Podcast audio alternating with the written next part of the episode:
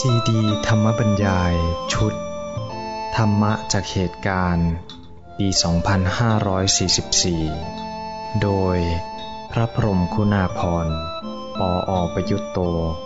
วัดยาณเวศกวัน ตำบลบางกระทึก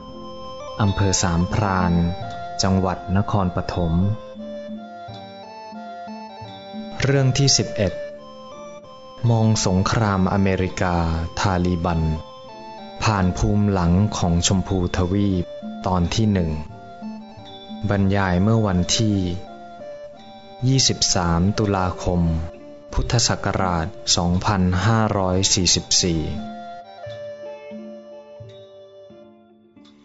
ก็คุยกันเรื่องเล็กๆ น้อยๆ อย่างที่บอกเมื่อกี้บอกว่าเรื่องเนื้อหาสาระนี่ก็อยู่ใน เทปบ้างแล้วก็หรือในการสอนในชั้นบ้าง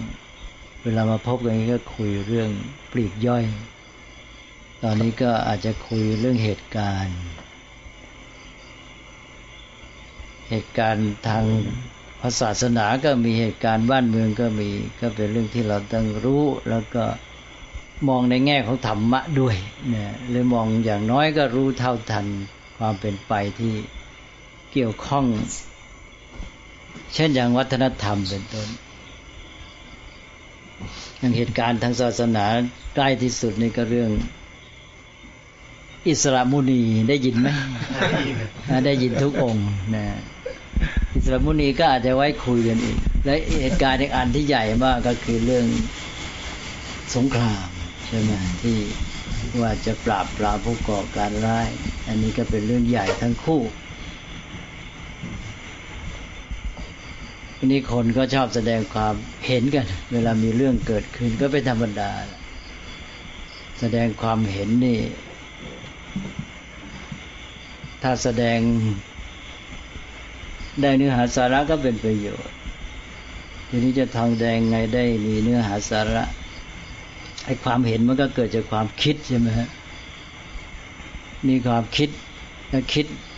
เลื่อนลอยเพ้อฝันหรือว่าคิด ได้เนื้อหาสาระมีเหตุมีผล อันนี้มันก็สำคัญที่ว่าคิดบนฐานของความรู้หรือว่าคิดโดยไม่มีความรู้นะ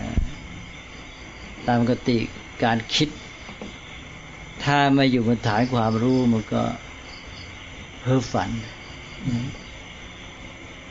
เพราะนั้นการคิดนี่มันต้องคู่กับการหาความรู้ เรามักจะพูดรวมก็คิดเห็นสิ่งแสดงความคิดเห็นต้องคู่กับหาความรู้ ถ้าไม่หาความรู้ก็พูดเรื่อยเปื่อยไปบางทีพูดตามชอบใจไม่ชอบใจ อย่างง่ายๆก็อย่างเนี้ยอย่างฝนตกใช่ไหมคนที่ไม่มีความรู้ว่าอะไรแต่อะไรมันเกิดขึ้นได้ยังไง อ้าว เอ๊ะ ฝนมาเกิดได้ยังไง สมัยก่อนก็เมื่อไม่มีความรู้ก็ คิดไป คิดว่า เออ มันจะต้องมีคนทำให้มันตกอะไร เนี่ย ก็ไปไปก็เลยเป็นเทวดา เทวดาพาฝนมาว่างันเนอะแล้วก็มีเทวดาประจำฝน เทวดาประจำลมว่ากันไป อันนี้ถ้าคิดโดยไม่มีความรู้มันก็เป็นเรื่องเป็นราวไปนะแล้วก็กลายเป็นเพ้อฝันเลื่อนลอยอย่างที่ว่า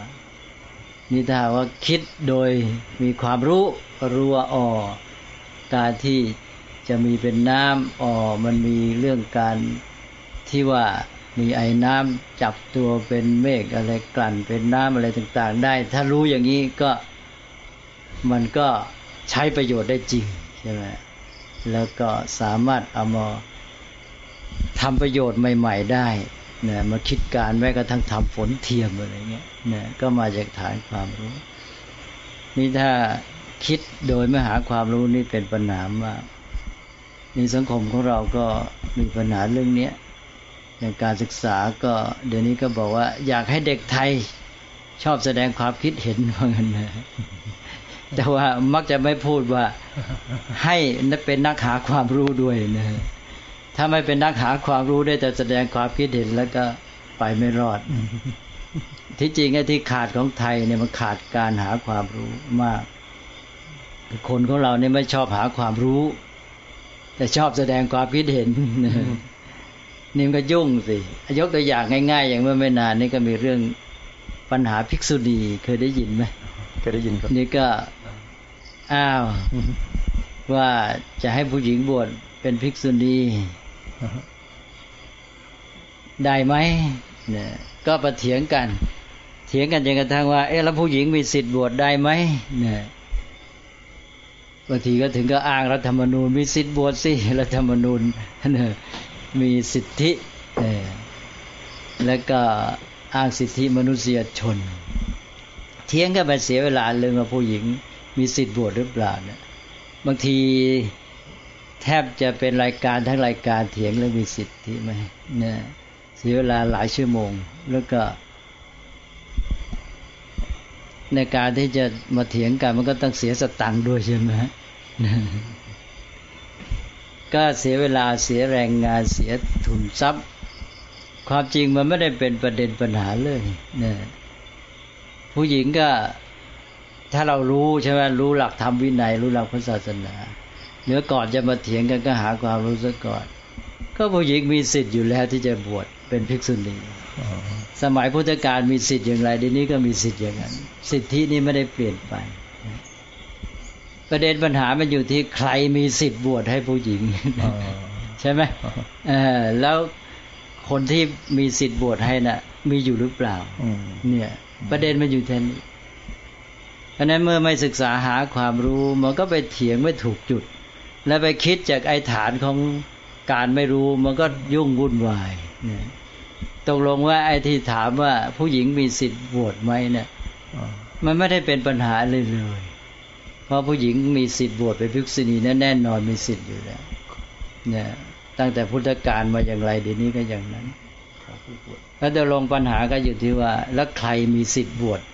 ให้ผู้หญิงนั้นเป็นภิกษุณีใช่ไหมผู้หญิงบวชเองไม่ได้นี่ ใช่ไหมเหมือนกับทุกท่านเนี่ยจะบวชก็ต้องมีสังฆามีสงฆ์นี่ปัญหาก็เลยอยู่ที่ว่าตามหลักธรรมวินัยก็ผู้ที่มีสิทธิ์บวชให้ ผู้หญิงเป็นภิกษุณีก็คือภิกษุณีสงฆ์เนี่ยและภิกษุสงฆ์นี่เป็นขั้นที่ต้องรับทราบต่อจากภิกษุณีสงฆ์ที่ประเด็นมันอยู่ที่นั้นอันนี้ก็คือว่าสังคมไทยเรา มักจะชอบแสดงความคิดเห็นโดยไม่หาความรู้ควรจะหาความรู้ให้ชัด และการถกเถียงต่าง ๆ เนี่ย มันจะได้สาระนะก็เลยอยากจะคุยกับเรื่องเหตุการณ์ เอาเรื่องอิสลามุนีไว้ทีหลัง เอาเรื่องสงครามปราบผู้ก่อการร้ายนี้สักก่อน สงครามขณะนี้ก็รบกันที่ประเทศอัฟกานิสถานใช่ไหมอัฟกานิสถานก็อยู่ตอนตกเฉียงเหนือของประเทศอินเดียต่อจากประเทศอะปากปากีสถานขึ้นไปทีก็มีปากีสถานขั้นอยู่ ทีนี้ที่อยากจะคุยกันก็คือว่าเราควรจะรู้ลงไปลึกลงไปถึงความเกี่ยวข้องกับพุทธศาสนา เมื่อถอยหลังไปตอนต้นปีมั้งใช่ไหม ก็มีเรื่องอัฟกานิสถานคือความเกี่ยวข้องกับพุทธศาสนา ได้ใช้ระเบิดปืนใหญ่ทำลายพระพุทธรูปใหญ่ที่มีอายุพันกว่าปี ประมาณสักพันห้าร้อยกว่าปีนะซึ่งเป็นพุทธรูปที่มีมาก่อนที่ชาวมุสลิมจะเข้าไปอยู่ที่นั้น เรื่องนี้ก็เลยเป็นเรื่องที่เราควรจะทราบ ให้ชัด เพราะว่าถ้าเรารู้เรื่องราวต่าง ๆ เนี่ยเราจะมองอะไรแต่อะไรออก แล้วก็คิดได้เรื่องได้ราวมากขึ้น ก็หมายความว่าอัฟกานิสถานเนี่ยเคยเป็นดินแดนพุทธศาสนาแล้วทีนี้เราจะเข้าใจได้ไงเรื่องดินแดนพุทธศาสนาเราก็ต้องทราบเรื่องหนึ่งก็ภูมิศาสตร์สองก็ประวัติศาสตร์ก็เลยอยากจะพูดเรื่องนี้นิดหนึ่งพอให้เห็นแนวเห็นเขา แต่ถ้าเรียนพุทธประวัตินี่พระอาจารย์ก็จะสอนได้บ้าง แต่ว่าเมานี่คุยกันเจาะจง เฉพาะจุดนี้ อัฟกานิสถานเนี่ยก็อยู่ในเขตชมพูทวีเคยได้ยินไหมคำว่าชมพูทวีชมพูทวีปัจจุบันเรามักบอกก็คืออินเดีย แต่ที่จริงชมพูทวีนี่กว้างกว่าอินเดีย อินเดียนี่ก็ถ้าเทียบแล้วก็เป็นแค่ส่วนหนึ่งของชมพูทวี แต่เพราะเหตุที่ว่าเป็นส่วนใหญ่ ก็เลยเราก็เรียกว่าเทียบกับอินเดีย ชมพูทวีปเนี่ย มันกินเข้าไปถึงอัฟกานิสถานอ้าวเพื่อจะให้เห็นภาพเนี่ยนะในคัมภีร์ยังพระไตรปิฎกเนี่ยจะบอกว่า ชมพูทวีปเนี่ย ในสมัยพุทธกาลประกอบด้วยแคว้นสิบหกแคว้นสิบหกแคว้นผมจะไล่ให้ฟังนะ แล้วเดี๋ยวก็เราก็จะเห็นภาพสิบหกแคว้นเนี่ยจะเริ่มจากทิศตะวันออกนับไป ตอนออกก็ใครรู้จักเมืองกัตกัตตาบ้างรู้จัก แต่ว่าใครเคยไปบ้างไม่เคยเลย เคยไปเป็นบังคลาเทศอ๋อนั่นแหละก็ใกล้แล้วใช่ไหมบังคลาเทศนั่นก็เลยจากการกาตาไปทางตะวันออกหน่อย เอาเลยเริ่มที่บังคลาเทศนี่แหละบังคลาเทศนี่แหละจุดเริ่มเพ ราะการกาตานี่ยังเป็นเมืองใหญ่ที่เอามากำหนดเท่านั้นเอง แต่ที่แท้นั่นแหละชมพูทวีปเนี่ยเริ่มที่บังคลาเทศบังคลาเทศนั้นคือแดนของแคว้นที่เรียกในสมัยพุทธกาลว่าแคว้นอังคะแคว้นอังคะ จากบังคลาเทศเนี่ยนะถึงเป็นตอนออกแล้วก็นับมาอังคะนี่เป็นแคว้นที่หนึ่งแล้วแคว้นที่สองมคตได้ยินไหม มคตหรือมคทะนะมคตนี่แหละมคทะมคต แล้วอังคามกทะเนี่ยเป็นแคว้นคู่ต่อมาอังคะนี่ก็ตกอยู่ใต้อำนาจของมคตมคตก็เป็นใหญ่อังคะมคทะต่อมาก็กาสีแล้วก็โกศลนี่คู่กาสีโกศละหรือโกศลกาสีก็เมืองพาราณสี ใครเคยได้ยินจังที่บังพาราณสีเป็นเมืองหลวงของแคว้นกาสี แล้วก็โกศลนี่เมืองหลวงชื่อสาวัตถี ใครเคยได้ยินชื่อสาวัตถีบ้าง ได้ยินไหมได้ยินครับอ่าเนี่ยสาวัตถีเมืองสำคัญเมืองใหญ่ ก็กาสีโกศลเนี่ยเป็นแคว้นคู่ต่อมากาสีก็แพ้โกศลโกศลก็ปกครองแต่แต่พาราณสีเนี่ยเป็นเมืองที่สำคัญในทางศาสนาฮินดูก็เลยอยู่มาจนกระทั่งปัจจุบันนี้ ยังไม่เปลี่ยนชื่อเปลี่ยนเมืองอื่น ๆ เปลี่ยนไปแทบหมดเลยพา ราณสีนี่กลับยืนยงที่สุด กาสีโกศลต่อไปวัดชีมัลละอีกคูงวัดชีมัลละวัดชีนี่ก็แคว้นสำคัญ ที่เป็นมหาอำนาจในยุคพุทธกาลมีเมืองหลวงชื่อว่าเวสาลีเคยใครได้ยินชื่อไหมฮะนี่แหละ วัดชีเมืองหลวงชื่อเวสาลีมัลละนะ มัลละกับแคว้นนี่คู่กันแล้วก็เมืองหลวงชื่อกุสินาราใครเคยได้ยินบ้างอ่ากุสินาราก็มีความสำคัญต่อพุทธศาสนามากเดี๋ยวประวัติเป็นที่อะไรตั้งของมหาวิทยาลัยก่อนไม่ใช่ไม่ใช่กุศิมีความสัมพันธ์อะไรกับพุทธประวัติปรินิพพานที่ไหนน่านเป็นที่ปรินิพพาอ่านนี่เมืองกุสินารานี่เมืองปรินิพพานของพระพุทธเจ้านะเนี่ยเป็นเมืองหลวงของแคว้นมันละ ต่อไป อีกแคว้นเจตีวังสะนะอีกคู่เจตีแล้วก็วังสะเจตีไม่ค่อยมีชื่อเสียงเขาว่าเมืองหลวงชื่อมหิสมตีไม่ต้องจำละอืมแล้วก็วังสะนี่เมืองหลวงมีชื่อเสียงมาก ชื่อเมืองโกสัมพีอ๋อใครเคยได้ยินชื่อบ้างนะได้ยินนะแล้วโกสัมพีมีความสำคัญอะไรก็มีนักร้องออกมาแต่งเพลงโกสัมพีครับเลยเอ่อใครเคย ได้ยินเรื่องการมนิตวาสิทธิบ้างเคยครับอ่านี่แหละเมืองสำคัญของการมนิตวาสิทธินะฮะนี่แหละ เจตีวังสะได้กี่คู่แล้ว อังคะมคทะ กาสีโกศละโกศลวัดชีมัลละเจตีวังสะ ต่อไปกุรุปัญจาละนะแคว้นกุรุแคว้นกุรุนี่อยู่แถวเมืองเดลีเนี่ยปัจจุบันนี้นะ เดลีรู้จักไหมเมืองหลวงเลยเมืองหลวงครับแล้วก็ปัญจาละ อันนี้ก็ไม่สำคัญมากกุรุปัญจาละ ต่อไปมัชฉะสุรเสนะอีกคู่หนึ่งนี่ก็ไม่สำคัญไม่ค่อยมีชื่อเสียงนะสมัยพุทธกาลนี่ไม่มีบทบาทอะไร แล้วก็ต่อไปก็อัสกะอวันตีอืมอัสกะอวันตีนี่อัสกะก็ไม่มีบทบาทอะไรมีอวันตีอวันตีนี่มีชื่อเสียงมาก เป็นแคว้นที่มีความสัมพันธ์กับเรื่องการมนิตวาสิทธิด้วย ชื่อเมืองหลวงชื่อว่าอุดเชนีใครเคยได้ยินชื่อไหมได้ยินไหมก็อุดเชนีนี่แหละโกสัมพีอุดเชนีเนี่ยเมืองการมนิตวาสิทธิอ่าต่อไปก็กี่คู่ละอังคะมคตกาสีโกศลวัชีมัลละเจติวังสะกุรุปัญจาละ มัชฉะสุเสนะอัสกะอวันตีเหลือคู่สุดท้ายแล้วคันธาระกัมโพชะคันธาระนี่เป็นแคว้นสำคัญ เป็นที่ตั้งเมืองหลวงชื่อตักกศิลา ใครเคยได้ยินชื่อมั้งได้ยินชื่อไหมได้ยินได้ยินเนี่ยตักกศิลานี่มีความสำคัญยังไงเป็นความรู้อะไรไหน เป็นเมืองของพวกอาจารย์ทิสาป่าโมกใครเคยได้ยินชื่อทิสาป่าโมกบ้างเคยได้ยินครับ เช่นหมอชีวก ไม่ใช่เป็นทิสาป่าโมก แต่เป็นหมอใหญ่ที่ไปเรียนที่นั่น หมอชีวกเนี่ยไปเรียนจบจากทิสาป่าโมกคืออาจารย์ทิสาป่าโมกหมายความเป็นอาจารย์ใหญ่ในทิศเลยนี่นี่แหละตากศิลาเนี่ยเป็นดินแดนที่สาปาโมกพวกกษัตริย์มหาเศรษฐีอะไรต่าง ๆ เนี่ย จะต้องส่งลูกไปเรียนที่นั่นนะอย่างกับเราไปเรียนอเมริกาปัจจุบันเนี่ย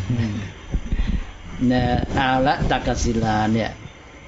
อยู่ในแคว้นคันธาระแคว้นนี้ก็เป็นแคว้นที่เริ่มกำเนิดพระพุทธรูปหลังพุทธกาลประมาณห้าร้อยปี ก็พุทธศาสนาก็มารุ่งเรืองที่นี่ด้วย แล้วก็พวกกรีกมานับถือพุทธศาสนาพวกกรีกเนี่ยเข้ามาที่นี่เพราะว่าเจ้าอเล็กซานเดอร์เนี่ยก็ตีเข้ามาได้แคว้นคันธาระ แล้วก็ต่อมาแม่ทัพของแกก็สืบต่อมาเป็นกษัตริย์ต่อๆกันมา แล้วก็มานับถือพุทธศาสนา เช่นพระเจ้าเมนันเดอร์ ชื่อบาลีว่ามิลินทะแล้วก็มานับถือพุทธศาสนา แล้วก็เมื่อมานับถือพุทธศาสนาก็เลยมีการคิดเอาธรรมเนียมของกรีกที่ชอบสร้างเทวรูปเนี่ยมาสร้างพระพุทธรูปเพราะชาวอินเดียนี่เขาไม่ทำพระพุทธรูป ก็เลยเกิดมีพระพุทธรูปขึ้นในสมัยแคว้นคันธาระ ก็คันธาระนี่ก็เป็นแคว้นสำคัญ นี่แหละแคว้นธาระนี่อยู่ในเขตปากีสถานปัจจุบัน ปากีสถานก็อยู่ครอบคลุมแคว้นคันธาระ ไว้แต่คันธาระนี่กินเข้าไปในเขตแคว้นประเทศอัฟกานิสถานด้วย ไม่ได้จบแค่ปากีสถานนี้ต่อไปก็ คู่กับแคว้นคันธาระก็แคว้นกัมโพชะกัมโพชะนี่เป็นแคว้นเหนือสุด ซึ่งไปต่อกับพวกอาเซียกลาง อาเซียกลางก็พวกอุซเบกิสถาน เติร์กเมนสถานิสถาน ตาจิกิสถานอะไรพวกเนี้ยซึ่งต่อกับอัฟกานิสถานเนี่ยก็แคว้นกัมพูชาก็กินเข้าไปแถบนั้นเข้าไปต่อกับอาเซียกลาง ก็อยู่ แถบเหนือของอัฟกานิสถานเพราะนั้นจากที่พูดเนี่ยจะเห็นภาพไหมว่าชมพูทวีปเนี่ยตั้งแต่บังคลาเทศผ่านอินเดียไปจนจดผ่านปากีสถานไปถึงอัฟกานิสถานนะและกันเนี่ยดินแดนเหล่านี้พุทธศาสนาเคยรุ่งเรืองมากนะอัฟกานิสถานนี่ก็เคยเป็นศูนย์กลางของพุทธศาสนา นี่ผมก็เลยจะให้ดูแผนที่นิดหนึ่งทีท่านอาจจะทำให้เห็นภาพขึ้นนะนี่พอเห็นไหมฮะเห็นนะดูจากนี่ไปก็บังคลาเทศใช่ไหมอ่าแล้วก็มาอินเดียนี่มาถึงนี่เป็นปากีสถาน นี่อัฟกานิสถาน แล้วพวกนี้ก็พวกเติร์กเมนิสถาน ตาจิกิสถาน อุเบสอุซเบกิสถานได้พวกนี้อยู่แถวนี้อันนี้ก็คือชมพูทวีปพอดีแผนที่นี้ เกือบเท่ากับชมพูทวีปเลย เป็นแผนที่ปัจจุบันที่เขาเรียกว่าเซาเอเชีย เอเชียใต้กลายเป็นนี่แหละ เอเชียใต้เนี่ยแทบทั้งหมดนี่คือชมพูทวีปอันนี้เมื่อพูดมาถึงแค่นี้ ก็ต้องถามว่าอ่าแล้วทำไมอัฟกานิสถานมาเป็นมุสลิมไปหมดล่ะ ศูนย์กลางพุทธศาสนา อันนี้ก็ก่อนที่จะมาพูดเรื่อง ความเป็นมาเป็นไปของในชมพูทวีปเอง ก็จะต้องหันไปพูดถึงเรื่องของทางศาสนาของตะวันตกก่อนเพื่อจะได้โยงเรื่องเข้ามาหากัน ว่าศาสนาทางตะวันตกจนกระทั่งมาถึงยุคอิสลามแผ่อำนาจยกทัพมาเลยก็ทำให้พวกดินแดนแถบนี้กลายเป็นมุสลิมนี่เป็นอย่างไร อันนี้เรื่องนี้มันก็มาเกี่ยวกับเหตุการณ์ที่เขารบกันนี้ด้วย จะเห็นว่าเวลามีเรื่องเนี่ยเขาจะโยงไปเรื่องยิวเรื่องคริสเรื่อยนะโดยเฉพาะยิวยิวก็คือดินแดนที่เรียกว่าประเทศอิสราเอลนะ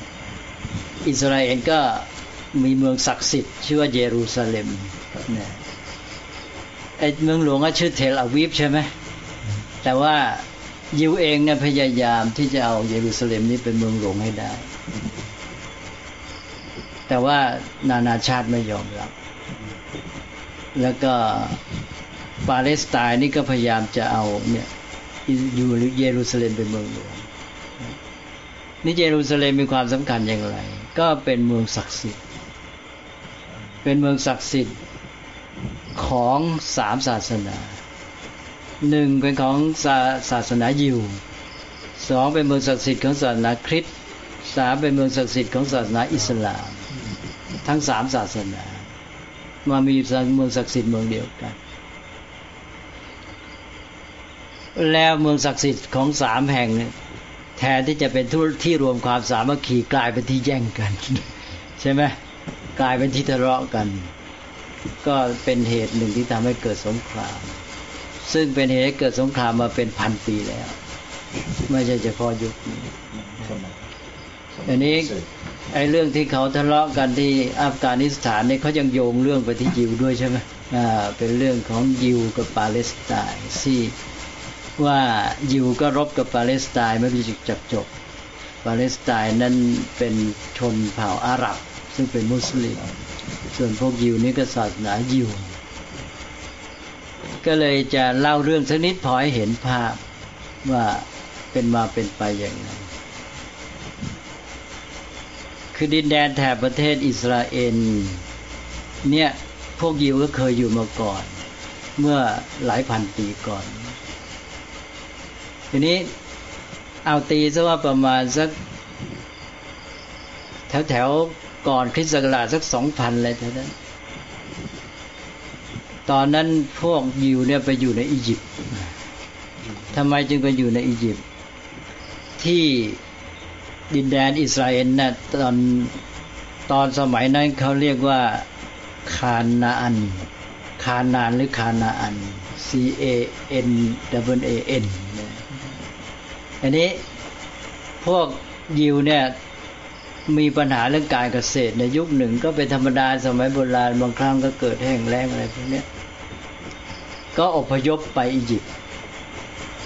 ไปทำมาหากินอยู่ที่นั่นต่อมาก็ถูกกษัตริย์ฟาโรห์ซึ่งเขาเข้าใจว่าคงกลัวพวกยิวเนี่ยจะพยายามที่จะเป็นใหญ่ขึ้นมา ก็เลยจับเป็นท่านหมด ก็แปลว่าอียิปต์ก็จับพวกยิวเนี่ยที่อยู่ในอียิปต์เนี่ยเป็นทาสก็เอามาใช้แรงงานเช่นสร้างพีระมิดเป็นต้น นี้เวลาก็ผ่านมาจนกระทั่งถึงก่อนคริสต์ศักราชพันสองร้อยกว่าปี ถึงฟาโรห์องค์หนึ่งเนี่ยก็มีโหนทำนายว่าจะมีคนดีของยิวมาเกิด แล้วยิวจะยิ่งใหญ่ได้ ฟาโรก็กลัวสิใช่ไหมอ่า ก็เลยสั่งให้ฆ่าเด็กยิวที่เกิดในช่วงนั้นให้หมดนี้พ่อแม่ยิวคนหนึ่ง ก็เห็นว่าลูกตัวนี้ถ้าเอาไว้บ้านตายแน่ทำไงเสี่ยงบุญเสี่ยงกรรมก็แล้วกัน เอาภาชนะมาแล้วก็เอาเด็กเนี่ยใส่ลอยน้ำไป นึกว่า อาจจะตายแต่ว่ายังมีทางดีกว่าอยู่บ้าน ก็เด็กนี้ก็ลอยไปกับภาชนะเนี่ย ก็พอดีตอนนั้นก็เจ้าหญิงอียิปต์ก็ชอบลงมาสงสนานน้ำในแม่น้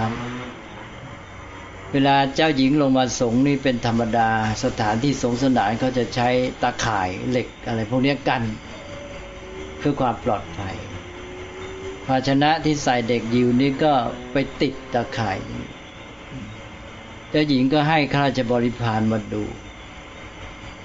ก็เจอเด็ก เลยเจ้าหญิงก็อยากจะดู ก็พอดูเห็นเด็กแล้วก็รักใครก็เลยเก็บเอาไปเลี้ยงในวัง เจ้าเด็กคนนี้โตมาเป็นเด็กยิวแต่โตในวังอียิปต์แล้วก็ได้เป็นใหญ่เป็นโตขึ้นมา ต่อมาก็รู้ว่าตัวเองเนี่ยเป็นคนยิว ก็เมื่ออย่างนี้ก็เลยพยายามที่จะไปช่วยเหลือพวกคนยิว คนยิวเมื่อรู้ต่อมาก็เชิดชูขึ้นเป็นหัวหน้า แล้วในที่สุดคนนี้ชื่อโมเสส โมเสสนี้ก็ได้นำเอาชาวยิวเนี่ยหนีออกจากประเทศอียิปต์เนี่ย ตอนนี้เขาเรียกว่า Exodus ใครเคยดูหนังมั่งหนังเขาตั้งชื่ออย่างเงี้ย Exodus การที่ออกจากอียิปต์แล้วก็ข้ามเขาเรียกริสซีไม่ใช่เรสซีอันนี้อาจจะสับสนกับเรสซีมันมีอีกอีหนึ่ง R W E D ริสซีนี่ไม่ใช่เรสซีก็ข้ามไปแล้วก็พอพวกยิวข้ามไปหมด ทัพอียิปต์ก็ตามไปพอดี ตามไปปรากฏว่าน้ำขึ้น ท่วมเอาทัพอียิปต์ตายหมดเนี่ยพวกยิวก็ดีใจว่าพระเจ้ามาโปรด ช่วยให้พวกเราได้พ้นภัยนี่ก็ต่อจากนั้นก็เร่ร่อนไปกันในทะเลทราย ตอนนี้ก็มีความเดือดร้อนมากในนี้ชักจะเสียระเบียบวินัยเพราะว่าคนมันมีความทุกข์มากอันนี้โมเสสก็เป็นหัวหน้าก็ทำไงดี วันหนึ่งขึ้นไปบนยอดเขาไซนายลงมา ได้มาบอกแก่พวกชาวยิวว่า เนี่ยเราได้พบพระผู้เป็นเจ้า พระยาโฮวาได้มอบบัญญัติสิบประการเรียกว่าเทนคอมมันเว้นให้มา ให้พวกเราเนี่ยตั้งใจปฏิบัติตามนี้พระองค์ได้สัญญาแผ่นดินไว้ให้ คือคานาอันนะเป็นโปรมิสแลนด์เป็นแผ่นดินแห่งสัญญานะก็เราจะได้ไปอยู่แผ่นดินนั้น ทีนี้ก็ทำให้คนยิวนี่มีความหวัง ก็ทำให้มีระเบียบวินัยคือโมเสสก็เลยได้เป็นก็ในแง่หนึ่งก็เหมือนกับศาสดาเขาเรียกว่าเป็นมัสซายะนะของศาสนายิว นี่ก็เร่ร่อนกันไปจนกระทั่งในที่สุดก็เข้าไปในคานาอันเนี่ยคือแผ่นดินปาเลสไตน์นี่แหละ หรือที่รวมทั้งอิสราเอลปัจจุบันก็พวกยิวก็เข้ามาได้ นี้เมื่อเข้ามาแล้วนั่นเป็นปีหนึ่งพันสองร้อยห้าสิบก่อนคริสต์ศักราชนะเราคิดดูนานเท่าไหร่ก่อนคริสต์ศักราชตั้งพันสองร้อยห้าสิบปีนี้ต่อมาพวกยิวนี่ก็ได้เอกราช คือตอนแรกก็ถูกอียิปต์ปกครองแล้วต่อมาได้เอกราชก็เป็นอาณาจักรของยิวทีนี้ ต่อมาพวกยิวนี่ก็แตกกันเป็นสองอาณาจักร อาณาจักรอิสราเอลกับอาณาจักรจูดาห์จูดาห์นี่คร่าวๆก็คือจอแดนปัจจุบันนะจูดาห์จอแดนคล้ายๆกันนะอันนี้ก็ต่อมาอีกก็ถูกพวกแอสซีเรียเข้ามาปราบปรามเนี่ยก็ตกอยู่ใต้อำนาจแอสซีเรีย ต่อมาบาบิโลเนียเข้ามาปกครอง กรีกปกครองเนี่ยแล้วก็ต่อมาก็โรมันปกครอง วันนี้พวกยิวแย่เนี่ยต้องตกอยู่ใต้อำนาจของต่างชาติตลอด พวกโรมันนี่ก็เข้ามาปกครองเมื่อปี 63 ก่อนคริสต์ศักราช 63 ปีก่อนคริสต์ก็หมายความว่าก่อนพระเยซูเกิดประมาณ 63 ปี แต่ที่จริง ที่เขาบอกว่าเอาปีพระเยซูเกิดเป็นเริ่มคริสต์ศักราชนะก็เขาก็พยายามค้นหาหลักฐานว่ามันผิดผิดเป็นราวแปดถึงสี่ปี คือพระเยซูเกิดจริงเนี่ยจะก่อนคริสต์ศักราชสักแปดหรือสี่ปี บางตำราก็หกปี ก็อยู่ในช่วงเนี้ยแปดถึงสี่ปี แต่พวกโรมันนี่ก็เข้ามาปกครองพวกยิวเนี่ยเมื่อปีหกสิบสามก่อนคริสต์ศักราช อันนี้ต่อมาก็ไปอ่านว่าอีกในราวหกสิบสามปีพระเยซูก็เกิด พระเยซูเกิดนี่ในรัชกาลของพระเจ้าออกัสตัสซีซาออกัสตัสซีซานี่เป็นลูกเลี้ยงของพระเจ้าจูเลียสซีซาจูเลียสซีซาใครเคยได้ยินบ้าง ได้ยินไหมอ่านั่นแหละนั่นแหละนะจูเลียสซีซาก็ ตาออกัสตัสซีซานี่เป็นหลาน แล้วก็จูเลียสซีซาก็รับเป็นลูกบุญธรรม เป็นทายาทนะแล้วก็เลยเรียกชื่อเป็นซีซ่าด้วยนะแล้วก็ออกัสตัสซีซ่านี่ก็เป็น emperor คนแรกของโรมันนะทีนี้ก็พระเยซูก็เกิดในรัชกาลนั้น พระเยซูเกิดก็เป็นคนยิวนั่นเองนะเอาละ ศาสนาเดิมเขาศาสนายิวอยู่ก่อน พระเยซูก็เป็นคนยิว นี่พระเยซูเกิดมาแล้ว ก็ ประมาณสักอายุสิบกว่า เลยสิบสองปีไปเนี่ย ประวัติหายไป เงียบไปจนกระทั่งมาประมาณอายุยี่สิบเจ็ดหรือสามสิบบางตำราก็ยี่สิบเจ็ดบางตำราก็สามสิบเอาโดยมากจะสามสิบ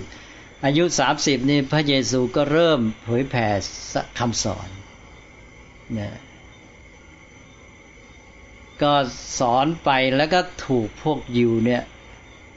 อิจฉาเนี่ยพวกยิวไม่พอใจ พวกยิวตอนนั้นก็อยู่ใต้อำนาจของโรมัน โรมันก็ตั้งพวกยิวปกครองกันเองด้วย แล้วขึ้นต่อโรมันอีกที นี้เมื่อถูกอิจฉา ก็เลยมีแม้แต่ลูกศิษย์คนหนึ่งของพระเยซูเองเนี่ยเป็นตัวทำให้พระเยซูถูกจับนะก็เลย พวกยิวที่เป็นผู้ปกครองก็เอาไปสอบสวน แล้วก็บอกว่าเป็นผู้ก่อกรรมเริ่มเสิร์ฟสารจะตั้งตัวเป็นใหญ่ คิดการร้ายว่างั้นเถอะนะก็จับส่งพวกโรมัน โรมันก็ตัดสินให้ตรึงไม้กางเขนคือประหารชีวิตนะ ระเยซูสอนอยู่ได้เพียงสามปีเท่านั้นเองนะก็เลยถูกตรึงไม้กางเขน ก็สิ้นชีวิตนะถ้าหากว่าตามเมื่อกี้ว่าเริ่มสามสิบก็อายุสามสิบสามก็สิ้นชีวิต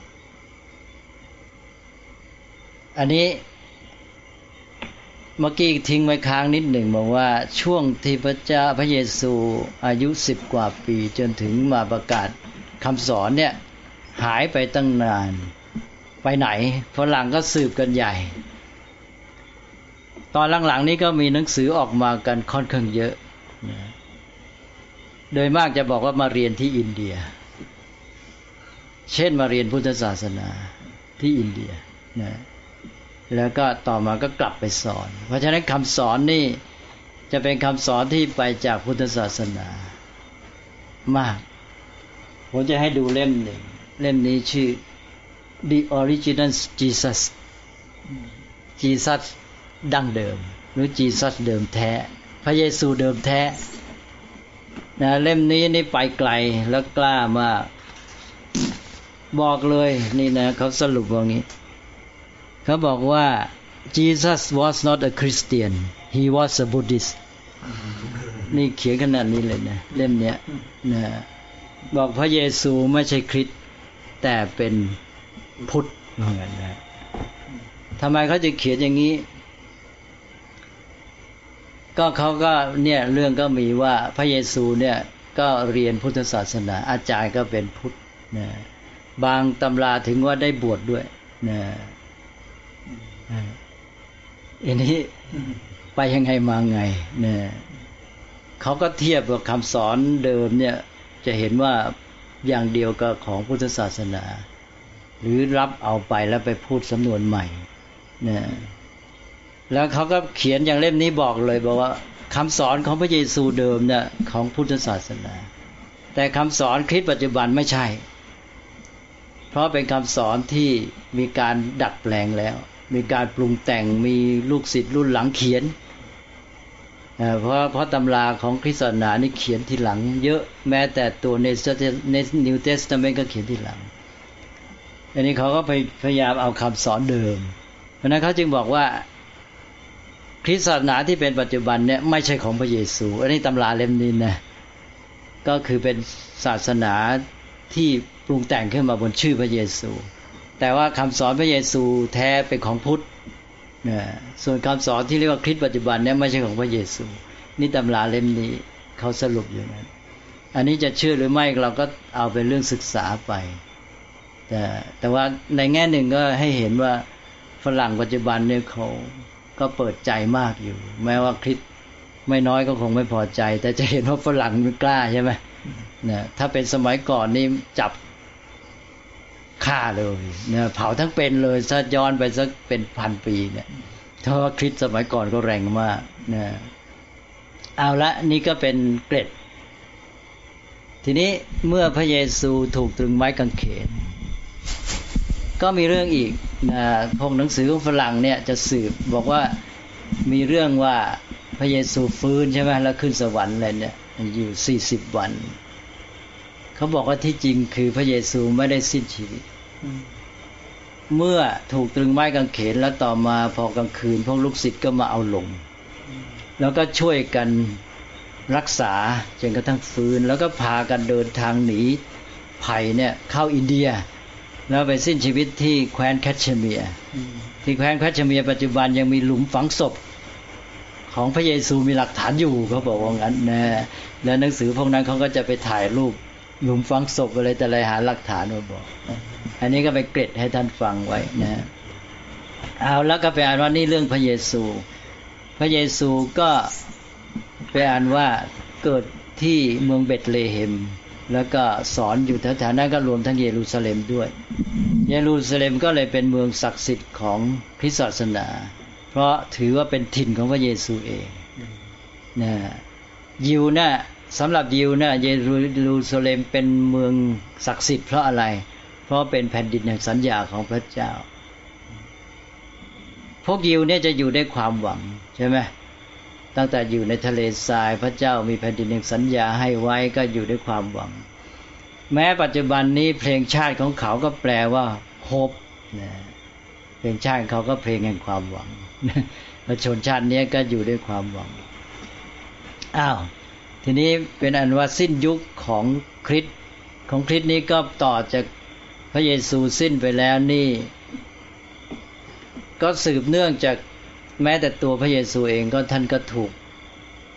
กำจัดใช่ไหมถูกเขาฆ่าอันนี้พอลูกศิษย์มาก็เช่นเดียวกัน อาณาจักรโรมันก็เป็นปฏิปักษ์เลย กลัวว่าพวกที่นับถือพระเยซูเนี่ยจะก่อการกำเริบมีเครื่องรักษาความสามัคคีจะรวมกำลังกันได้ นั้นพวกโรมันก็ต้องกำจัด นี่คนนับถือพระเยซูที่ไหน พวกโรมันก็ไปจับเอามาฆ่า แล้วก็วิธีฆ่าสมัยนั้นมันมีโหดร้าย เช่นเอาไปสู้กับสิงโต สู้กับเสือในสนามกีฬาโคลิเซียม อะไรพวกเนี้ยนะก็คนคริสต์นี้ก็ถูกฆ่าตายมากมายนะจนกระทั่งเวลาผ่านมาถึงคศสามร้อยเศษ ก็มีจักรพรรดิองค์หนึ่งของโรมันชื่อพระเจ้าคอนสแตนติน นะที่เป็นคนแรกที่หันมานับถือคริสตศาสนาซะเอง พอจักรพรรดิจักรพรรดิโรมันหันมานับถือคริสตศาสนาแล้ว มันก็เลยเปลี่ยนศาสนาคริสต์ก็กลายเป็นศาสนาประจำชาติของโรมันไปเลย หลังจากพระเจ้าคอนสแตนตินนี้สิ้นไปแล้ว คือคอนสแตนตินนี่เป็นคนเริ่ม แต่ว่าไปทำ baptize ตอนจะสิ้นใจอยู่บนเตียงประทับที่สวรรคต และตอนรุ่นลูกหลานก็เอาศาสนาคริสต์เป็นศาสนาประจำชาติอาณาจักรโรมันพอคริสต์เป็นใหญ่ขึ้นมาคราวนี้ก็กำจัดพวกที่ไม่ใช่คริสต์คือตอนตอนที่โรมันเป็นใหญ่ยังไม่เป็นคริสต์เนี่ยก็กำจัดฆ่าพวกคริสต์ใช่ไหมนี่พอคริสต์เป็นใหญ่ก็กำจัดพวกที่เป็นเฮเรติก พวกที่ไม่นับถือพวกนอกรีดก็จับฆ่ากันทีนี้ก็เป็นยุคของ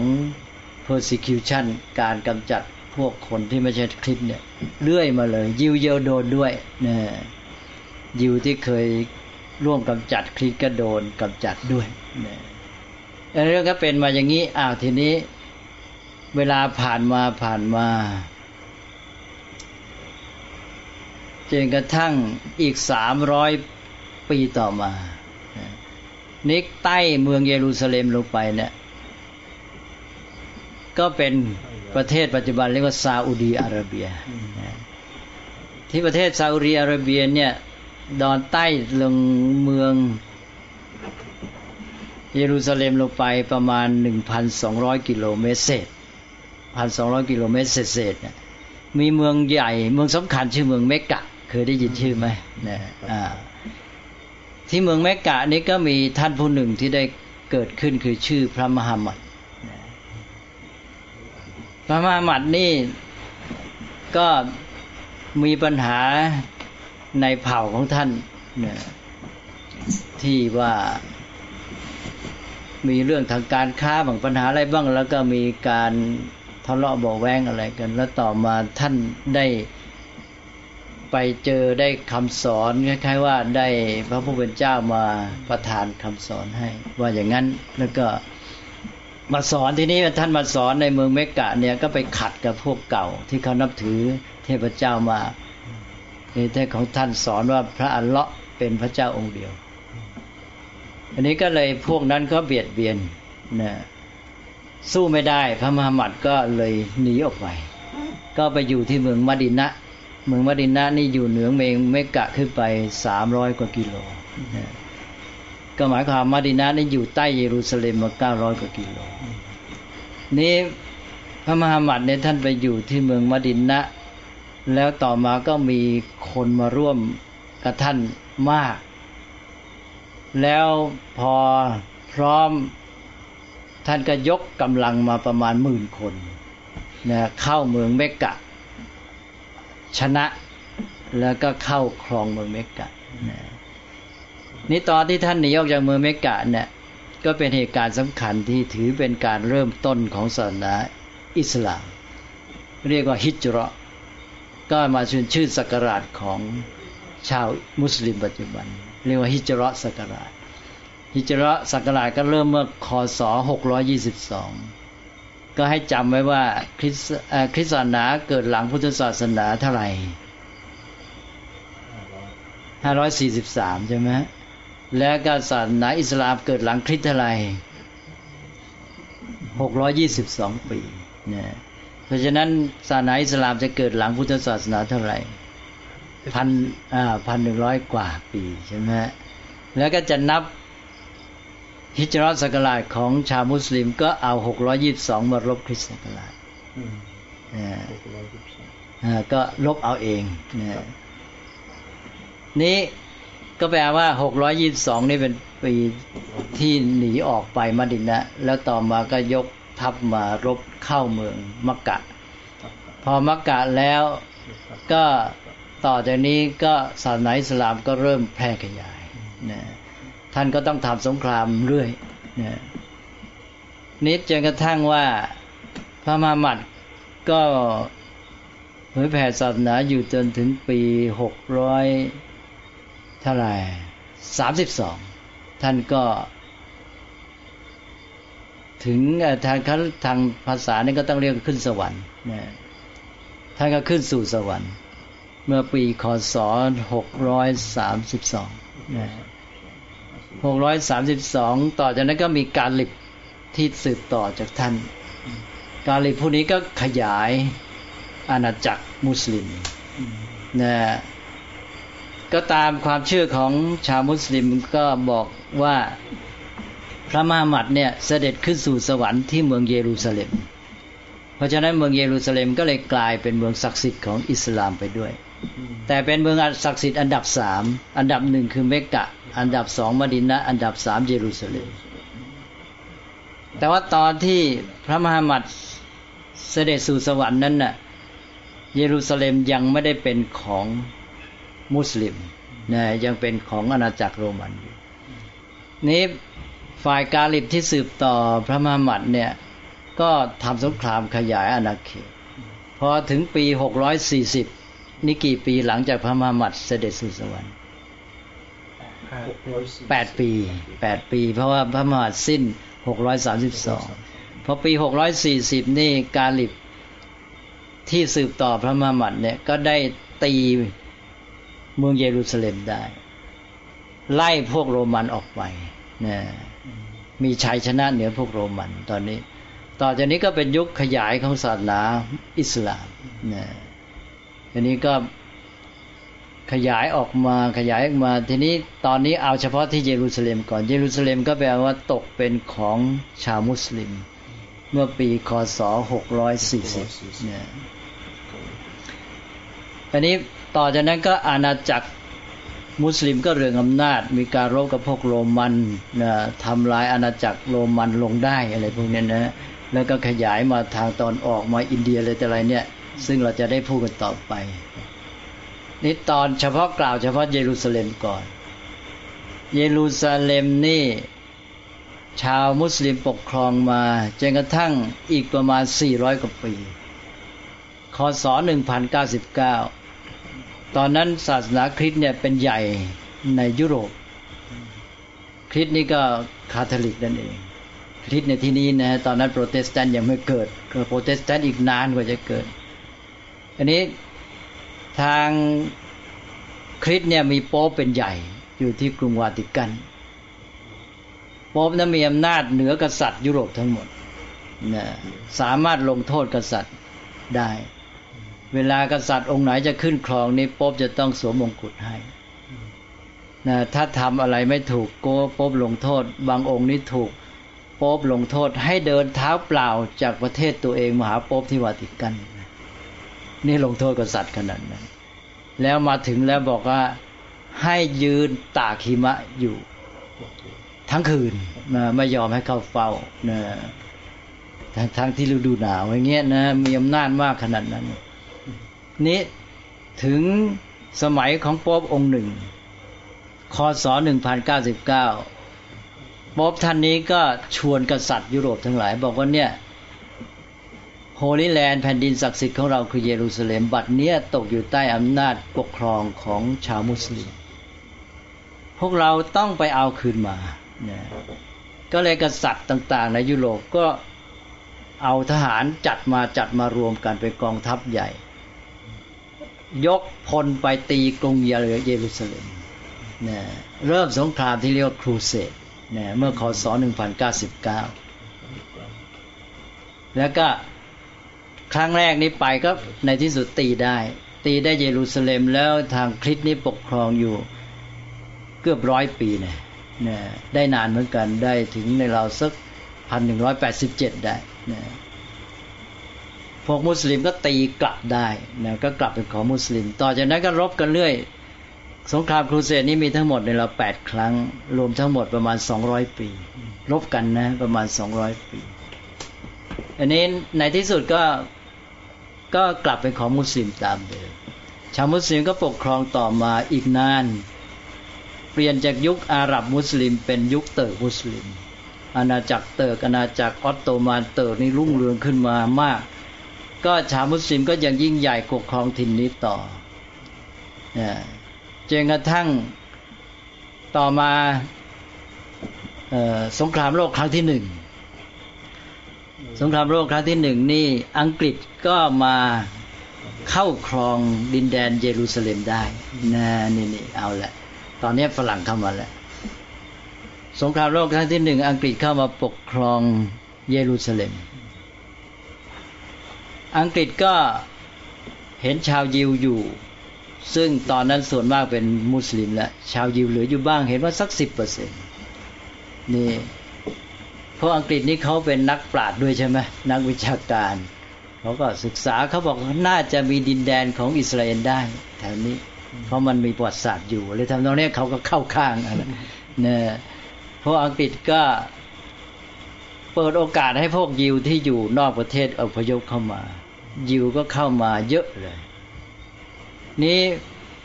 จนกระทั่งต่อมาในอุอังกฤษปกครองจนถึงสงครามโลกครั้งที่สอง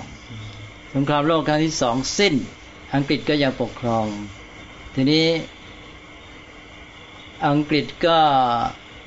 หนักใจมีปัญหาเรื่องความแตกแยกอะไรปกครองลำบาก ในที่สุดอังกฤษก็ตอนนั้นเกิดสหประชาชาติขึ้นแล้วเมื่อสงครามโลกครั้งที่สองสิ้นสุดลง อังกฤษก็เลยยกปัญหานี้ให้สหประชาชาติไป ปีหนึ่งเก้าสี่เจ็ดสิ้นสงครามโลกครั้งที่สองแล้วสหประชาชาติได้ตัดสินว่าให้มีมติว่าให้จัดสรรดินแดนปาเลสไตน์เนี่ยตั้งเป็นสองประเทศให้เป็นดินแดนของยิวส่วนหนึ่งของอาหรับส่วนหนึ่งแต่ว่าพวกยิวไม่ยอมรับ เพราะอังกฤษนี่พอสหประชาชาติประกาศได้ครึ่งปีแกก็ออกเลยนะทิ้งเลย กลับประเทศ พออังกฤษกลับประเทศ พวกยิวเนี่ยรวมตัวกันแล้วประกาศตั้งรัฐอิสราเอลเลย เมื่อปี 1948 พอพวกยิวประกาศตั้งรัฐอิสราเอลปั๊บพวกอาหรับทั้งหลายไม่พอใจ ประเทศอาหรับทั้งหลายก็รวมกันมีพวกอียิปต์ อะไร ซีเรีย จอร์แดน อิรักผมรู้จะประมาณสักสี่ประเทศหรือห้าประเทศอาจจะสี่ประเทศเนี่ยก็รวมกำลังกันยกทัพบุกจะกำจัดอิสราเอลรัฐใหม่นี้นะซึ่งเพิ่งจะตั้งใหม่ๆเนี่ยพอยกทัพเข้ามาตีนะครับพอโดยพวกนี้หนึ่งไม่ยอมรับมติสหประชาชาติที่ให้แบ่งเป็นของสองประเทศ ฝ่ายยิวกับอาหรับ เขาไม่ยอมเขาก็คือเขาต้องการให้ต้องเป็นอย่างเดียวนะแล้วก็ต้องการทำลายรัฐใหม่ของอิสราเอลด้วยก็ยกทัพมาตี แต่ปรากฏว่ารบกันไปกันมาพวกอิสราเอลชนะ กลายเป็นโอกาส พอชนะปั๊บนี่มันได้ดินแดนเพิ่มเลย อิสราเอลก็ได้ดินแดนเพิ่มออกไปคืนี้ก็เลยต้องรบกันเรื่อยมาแหละหลังจากนั้นจนกระทั่งเกิดพวก PLO ขึ้น ก็เป็น Palestine Liberation Organization ใช่ไหม PLO องค์การปลดปล่อยปาเลสไตน์ขึ้นมาปี 1964นะนี่ก็คือความพยายามที่จะเอาดินแดนปาเลสไตน์มาตั้งประเทศปาเลสไตน์ให้ได้ อันนี้ก็เป็นสงครามยืดเยื้อ เวลารบกันทีมักจะสู้อิสราเอลไม่ได้ ใช่ไหมอย่างคราวหนึ่งเมื่อหลายปีแล้วตอนนั้น อียิปต์ยิ่งใหญ่มาก นัสเซอร์ ก็ประมาณสักแถวแถวปีสองพันห้าร้อยสามอะไรแถวนั้นผมจำไม่แม่นนะอียิปต์ก็คิดว่าคราวนี้จะต้องกวาดอิสราเอลลงทะเลสักทีนะก็ตอนนั้นนักเซอร์มีอำนาจมากและประชาชนเชื่อถือมากนะก็เลยพร้อมแล้วก็เริ่มสงคราม พอวันเริ่มสงครามปั๊บยิวมาบอมสนามบิน อียิปต์หมดขึ้นขึ้นเครื่องบินไม่ไอ้ขึ้นเครื่องบินขึ้นไม่ได้เลยกลายเป็นว่ายิวไวกว่าก็เลยรบกันหกวันนัสเซอร์อียิปต์ก็ยอมแพ้เขาเรียกสงครามหกวัน ตอนนั้นอียิปต์มีพลเมืองประมาณสักสี่สิบกว่าล้าน ยิวก็เปิดพลเมืองสักสี่ล้าน ก็เนี่ยรบทีไรก็มักจะยิวเนี่ย ได้แผ่นดินเพิ่ม แต่ปัญหาก็คือตอนนี้ก็อยู่ที่เนี่ยปาเลสไตน์ที่เป็นมุสลิมแล้วก็เป็นอาหรับ ก็ไม่มีประเทศของตัวเอง ก็ต้องการตั้งประเทศ แต่ว่าพวกยิวก็ไม่ยอมนะแล้วฝ่ายอาหรับประเทศอื่นก็หนุนเข้าปาเลสไตน์นี่ก็ทางพวกชาวอาหรับมุสลิมก็ ถือว่าพวกฝรั่ง โดยเฉพาะอเมริกาเนี่ยมาเข้าข้างหนุนยิวก็โปรดพวกฝรั่ง นี่เราก็ใครจะเป็นไงก็แล้วแต่แต่เราต้องรู้ความจริง ก็เป็นยังไงนะฮะเราจะเห็นเราจะชอบหรือไม่ชอบอะไรแล้วแต่จะต้องรู้นะเรื่องมันก็เป็นอย่างเงี้ยนะของยิว ก็บอกว่าเยรูซาเล็มนี่เป็นแผ่นดินแห่งสัญญาพระผู้เป็นเจ้าได้สัญญาให้ใช่ไหม ของคริสต์นั่นเป็นแดนของพระเยซูเขาอยู่ที่นั่นนะส่วนของมุสลิมก็คือว่าพระมหามัดเสด็จสู่สวรรค์ที่นั่น ทีนี้ประวัติศาสตร์ก็เป็นมาอย่างเงี้ย ก็เลยกลายเป็นเรื่องของการแย่งชิงกัน ก็เป็นปัญหาสำหรับโลกด้วย เพราะเวลานี้โลกมันถึงกันหมด เวลารบกันแล้วมันก็เดือดร้อนไปทั่ว ปัญหาร่วมกันก็คือว่าแล้วจะทำยังไงให้เกิดสันติภาพความสงบสุข โลกทำไงจึงจะให้มนุษย์อยู่ร่วมกันได้ โดยไม่เบียดเบียนกันใช่ไหมอ่า ก็ฝากไปให้ท่านคิด แต่ตอนนี้ก็คือให้รู้เรื่องก่อน แล้วเดี๋ยวค่อยมาคุยกันอีกเรื่องว่า อัฟกานิสถานเนี่ย มันไปไงมาไงเนี่ย จะพูดไว้นิดหนึ่งก็คืออัฟกานิสถานเนี่ยเป็นทางผ่านเชื่อมระหว่างตอนออกกับตอนตก จะมาจากจีนไปยุโรปต้องผ่านทางนั้นในสมัยโบราณ หรือจะออกจากอินเดียไปทางยุโรปก็ต้องไปที่นี่ ยุโรปโรมันกรีกจะมาทางอินเดียจะไปจีนเนี่ยก็ต้องผ่านดินแดนแถบนี้นั้นเป็นเส้นทางสงครามและเป็นเส้นทางค้าขายด้วย และมีความสำคัญในแง่ประวัติศาสตร์ แล้วก็เลยเป็นถิ่นที่หมายมั่นในการที่จะเข้าครอบครองกันเพราะว่าวันนี้ก็เลยพูดโยงไปถึงต้นกำเนิดความเป็นมา ให้เห็นว่าเรื่องราวของโลกของเราเนี่ย มันมีไอ้เรื่องปัญหาสืบเนื่องมาแต่เก่า มันไม่ใช่เพิ่งเกิดเดี๋ยวนี้นะ อย่างเรื่องของอาหรับกบยิวนะก็เห็นได้ชัดว่าเป็นเรื่องเก่า เป็นพันปีนะตั้งแต่เราไม่เรียกว่าอาหรับ เรียกว่าอะไรแต่อะไรก็คือดินแดนแถบเนี้ยที่ต้องมีปัญหารบราคาฟันกัน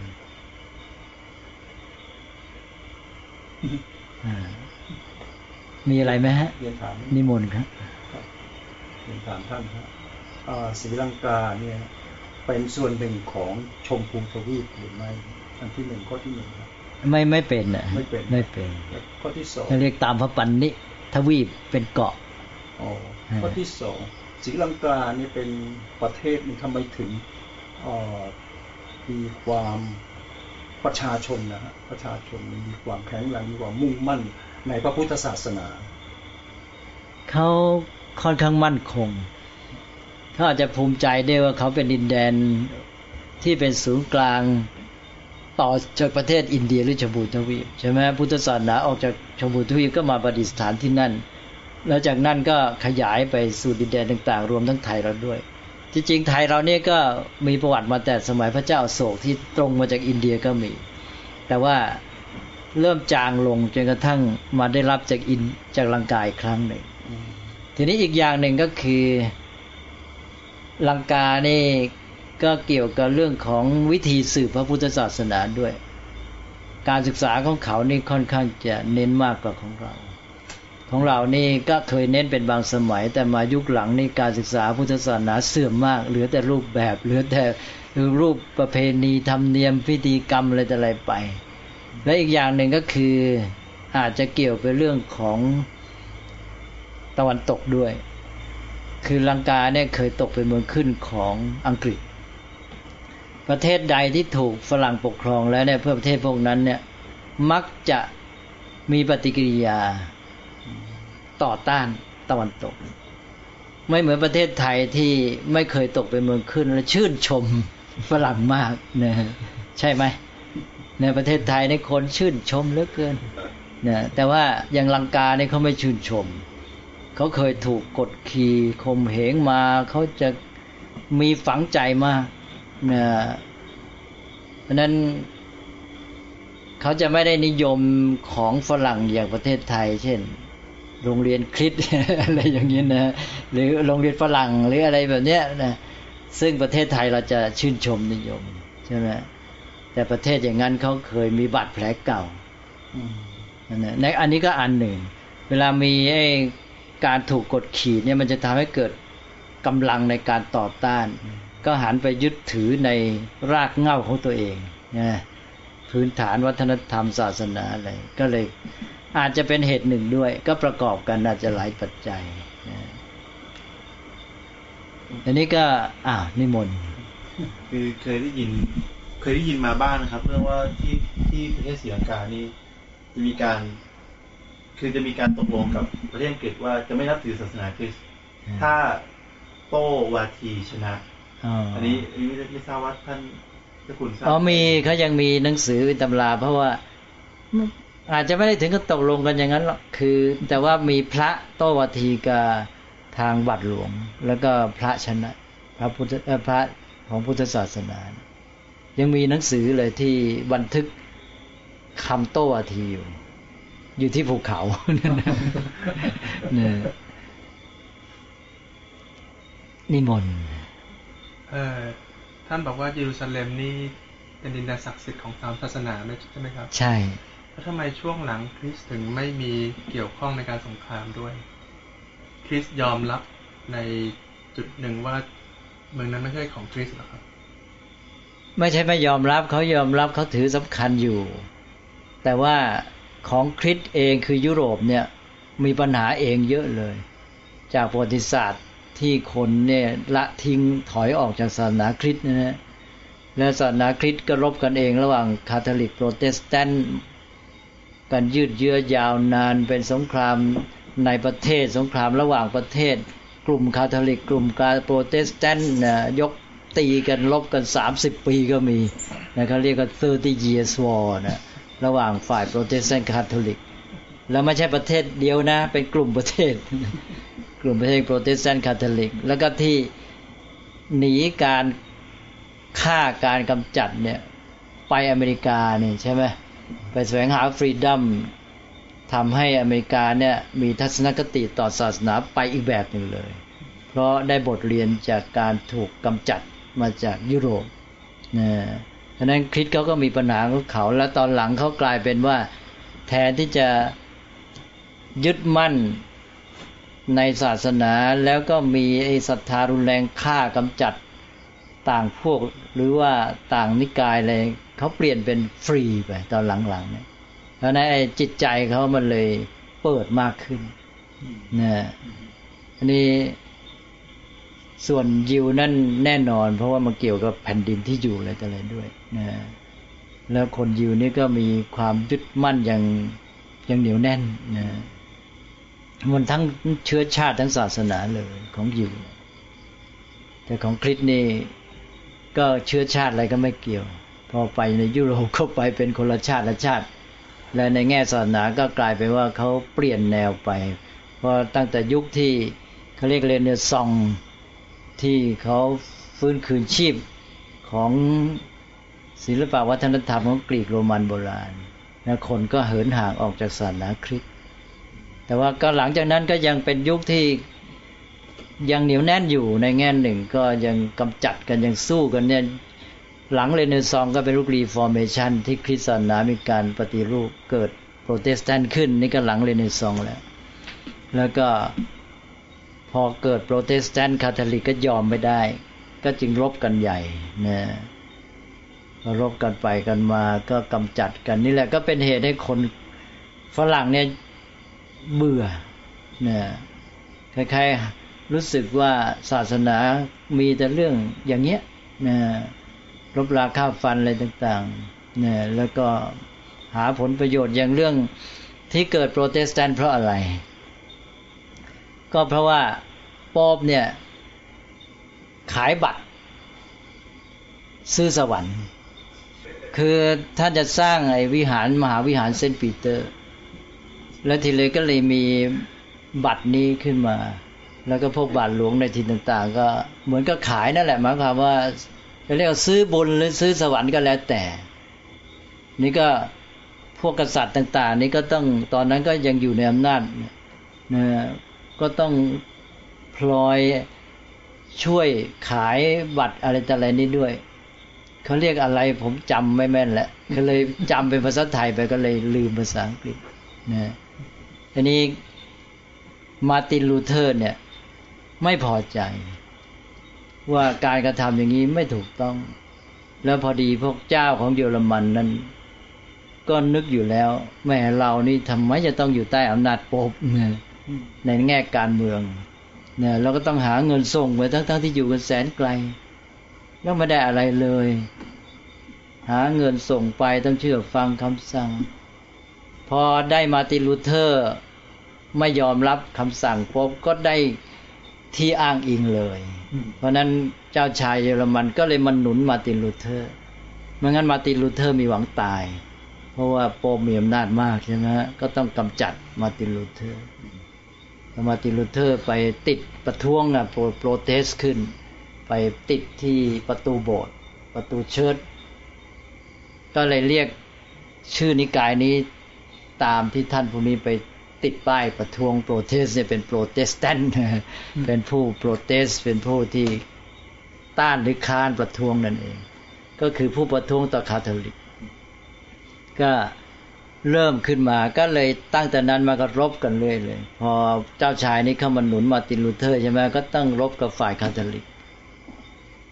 ก็รบกันมา ยืดเยื้อเรื้อรังฆ่ากัน ทีนี้พอนิในประเทศหนึ่งมีการนับถืออีกนิกายหนึ่งก็กำจัดคนที่เป็นนับถือนิกายอย่างอังกฤษเนี่ยอังกฤษก็เป็นประเทศก็เดิมก็ต้องขึ้นต่อคาทอลิกนะอันนี้ต่อมากษัตริย์อังกฤษองค์หนึ่งนี่เอ็ดเวิร์ดที่แปดหรืออะไรเนี่ยนะก็จะไปแต่งงานกับแม่ม่าย ก็ขัดกะหลักศาสนาคริสต์ใช่ไหมโป๊ปก็ยอมรับไม่ได้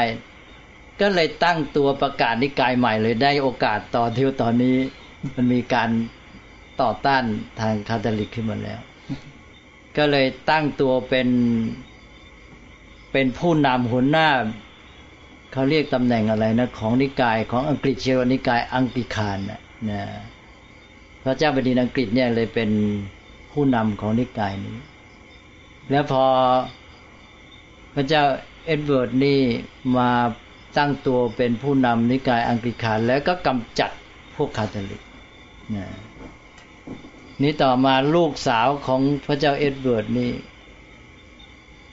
คนหนึ่งขึ้นครองเป็นคาทอลิกก็กำจัดโปรเตสแตนต์นะนะฝ่ายโปรเตสแตนต์ขึ้นก็กำจัดคาทอลิก นี่พวกที่ เป็นราษฎรเดือดร้อนก็หนีภัยนะเช่นพวกหนึ่งก็หนีภัยไปที่เนเธอร์แลนด์ จากเนเธอร์แลนด์ก็เดินทางต่อไปอเมริกานะไปขึ้นฝั่งที่นิวอิงแลนด์นะแล้วก็เป็นเขาเรียกว่าเป็นพวก pioneer นะเป็นพวกผู้นำผู้บุกเบิกอะไรเนี่ยนะผู้อะไรภาษาไทยเรียกว่าอะไร pioneerนำทางเลย ผู้ริเริ่มอะไรทำนองเนี้ยนะอันนี้ก็เป็นเรื่องของยุโรปที่เราควรจะรู้ คือเราสัมพันธ์กับใครเราก็ต้องรู้จักเขา และอย่างสงครามที่เกิดขึ้นเนี่ยต้องควรจะรู้ให้หมดเมื่องั้นเราจะพูดไม่ชัด แล้วที่ให้ความเห็นไปแบบล่องลอยนะไม่มีพื้นฐานนะเป็นความคิดที่มัน เป็นคล้ายๆความตามชอบใจไม่ชอบใจตามเขาชอบใจชอบไม่ชอบใจเนี่ยมันไม่ไม่ค่อยได้เหตุผลแล้วก็จะไม่ค่อยได้สาระนะฉะนั้นก็จึงบอกว่า แสดงความเห็นก็ควรจะมาจากการคิดอย่างมีเหตุผล การคิดอย่างมีเหตุผลต้องตั้งอยู่บนฐานของการหาความรู้ให้ชัดเจนที่สุดนะ ก็วันนี้ก็พอสมควรแล้วนะ ให้ได้ความรู้ทางด้านโน้น แล้วก็มาดูทางชมพูทวีปอีกทีหนึ่ง แต่หลังจากวันนี้อาจจะเว้นไปบ้างนะนะแล้วค่อยนัดกันใหม่รบกวนท่านมาก็ไม่เป็นไรก็ได้คุยอย่างน้อยก็อยากให้รู้ทันสถานการณ์ คือว่าถึงคนไทยเราทั้งหมดเนี่ย มักจะขอภัยนะวิจารณ์อะไรกันโดยไม่ค่อยรู้ จริงหรือเปล่า จริงจริงเนี่ยเราไม่หาความรู้นะเอาไม่รู้ไม่ว่า แต่ก่อนวิจารณ์ขอให้หาความรู้หน่อยเนี่ยการหาความรู้นี่เป็นเรื่องสำคัญเลยขอให้ได้แสดงออกแบบผิดถูกไม่ทราบนั่นทีนี้ฝรั่งนี่เขาจเจริญมาเพราะว่าเป็นนักหาความรู้ ไม่ใช่ว่าฝรั่งเป็นนักแสดงความเห็นนะนักการศึกษาเราจะไปจับที่ฝรั่งแสดงความคิดเห็นอะไรเก่งเลย ไม่ใช่ มันต้องหาความรู้ฝรั่งมันนักหาความรู้อ่าใช่ไหมเนี่ย และจากการหาความรู้ก็มาสู่การคิด ถ้าหากว่าเรามีความรู้ดีเนี่ย ได้ความจริงเนี่ยการคิดมันจะได้ประโยชน์ งอกงามมาก เกิดการคิดสร้างสรรค์อย่างดีเลยนะราะฉะนั้นจึงต้องคิดบนฐานของความรู้ แล้วพอได้การคิดที่ดีมีเหตุมีผลก็แสดงเป็นความเห็นออกมาเนี่ยมันก็ได้เรื่องได้ราวเป็นกระบวนการ ก็เอาละครับ วันนี้ถ้าไม่มีอะไรสงสัยก็คุยกันเท่านี้ก่อน เอาละอนุโมทนา